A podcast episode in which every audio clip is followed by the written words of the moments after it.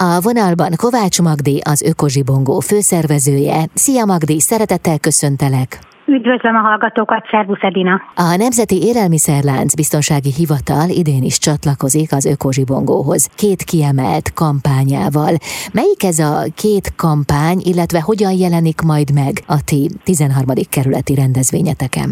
Szeptember 24-én vasárnap 10 és 16 óra között a Nébik például egy játékkal vesz részt a programunkon. Maga a program egyébként ingyenesen látogatható, ez a Volt Szabolcs utcai kórház területén van, és hát nagyon komoly szívügyünk a maradék nélküli kampány, tehát az élelmiszer maradékok ellen hogy tudunk fellépni, vagy egyáltalán mit tudunk kezdeni a megmaradt élelmiszerekkel.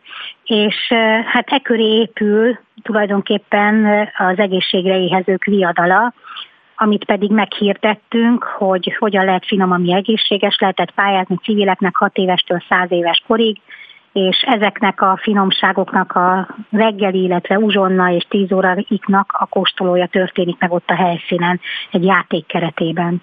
Az egészségre éhezők viadala keretén belül mi az, amit megmutattok? Hát ugye jelen pillanatban nagyon-nagyon sok probléma van a családokban, az allergia, ételintolerancia és egyéb különféle érzékenységek okán, hogy hogyan oldja meg a háziasszony vagy a családfő azt, hogy finom legyen az, ami egészséges. Nagyon sok helyen nem csak egyfajta problémával küzdenek, hanem más-más gyerek vagy felnőtt tejallergia, cukormentes, gluténmentes és egyéb problémákat kell, hogy áthidaljon, megoldjon.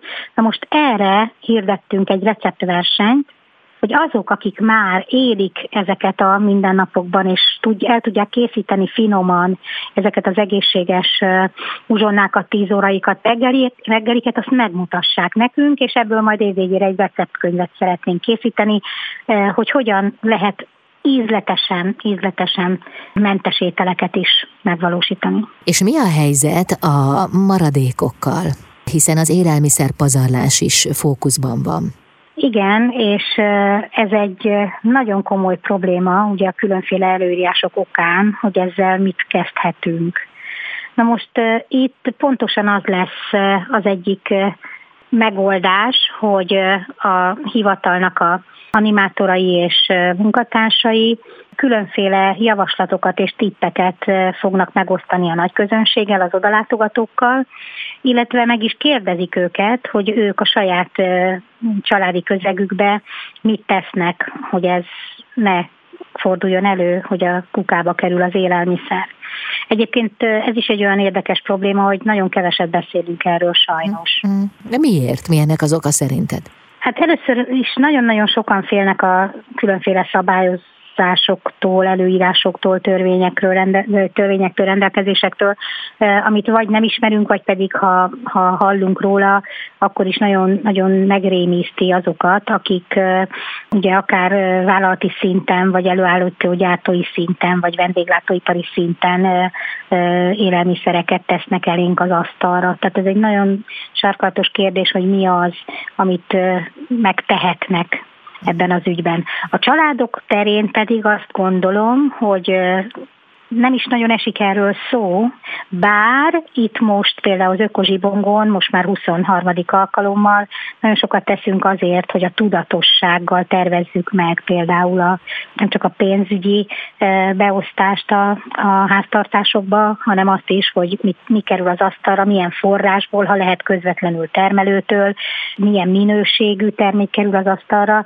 és hogy hogy lehet azt megoldani, hogy tervezetten maradék nélkül fogyjanak el az otthoni finomságok. Van erre vonatkozóan legalább egy gondolatnyi jó tanácsod?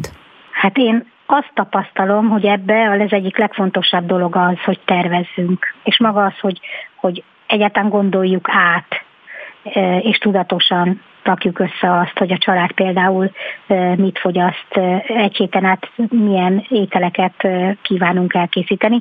Ebbe persze sarkalatos kérdés az, hogy frissen készüljen el otthon ez az élelmiszer, mert az a valódi. Mm. Ebben sajnos már napjainkban nincs annyi rutin, mint nagyanyáinknál volt a háztartási kiskönyvekkel, ahol azért ott a beosztást, a pénzügyeket, a vásárlásokat és a különféle recepteket is, meg a menüt is tulajdonképpen akár hetekre előre megtervezték, összerakták. Uh-huh. Milyen egyéb programra lehet készülni? Az egész program egyébként 10-től 6 óráig itt a Szabolcs utca 33-35-ben a 13. kerületben, ez a volt Szabolcs utcai kórház helyén valósul meg, és 10 órakor például ezzel a receptversenyek, kóstolásokkal kezdünk, Budai Péter séffel, Ábrahám Edith színész, mert egy nagyon illusztris zsűrink lesz, diétás séffel, vegán séffel, Kardos Bálintal, Lobai Ágival, aki diétás séf. Tehát nem csak kóstolni és játszani lehet, egy útlevelet lehet váltani, azzal különféle állomásokon végigmenni, ahol például közvetlen a termelőktől megkóstolni, meg is vásárolni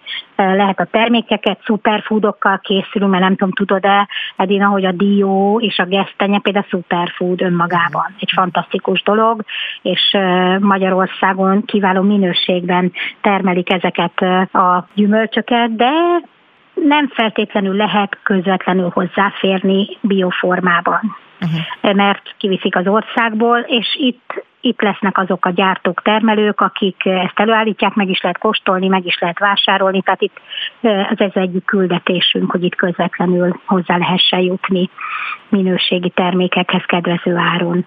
De lesz anyatuning állomásunk, van apa foglalkoztatónk, beszélgetünk a bióról, és lesznek egészségügyi szűrések és mérések. Ezek is a legújabb technológiával, tehát nem a szokványos eszközökkel és módszerekkel történik mindez.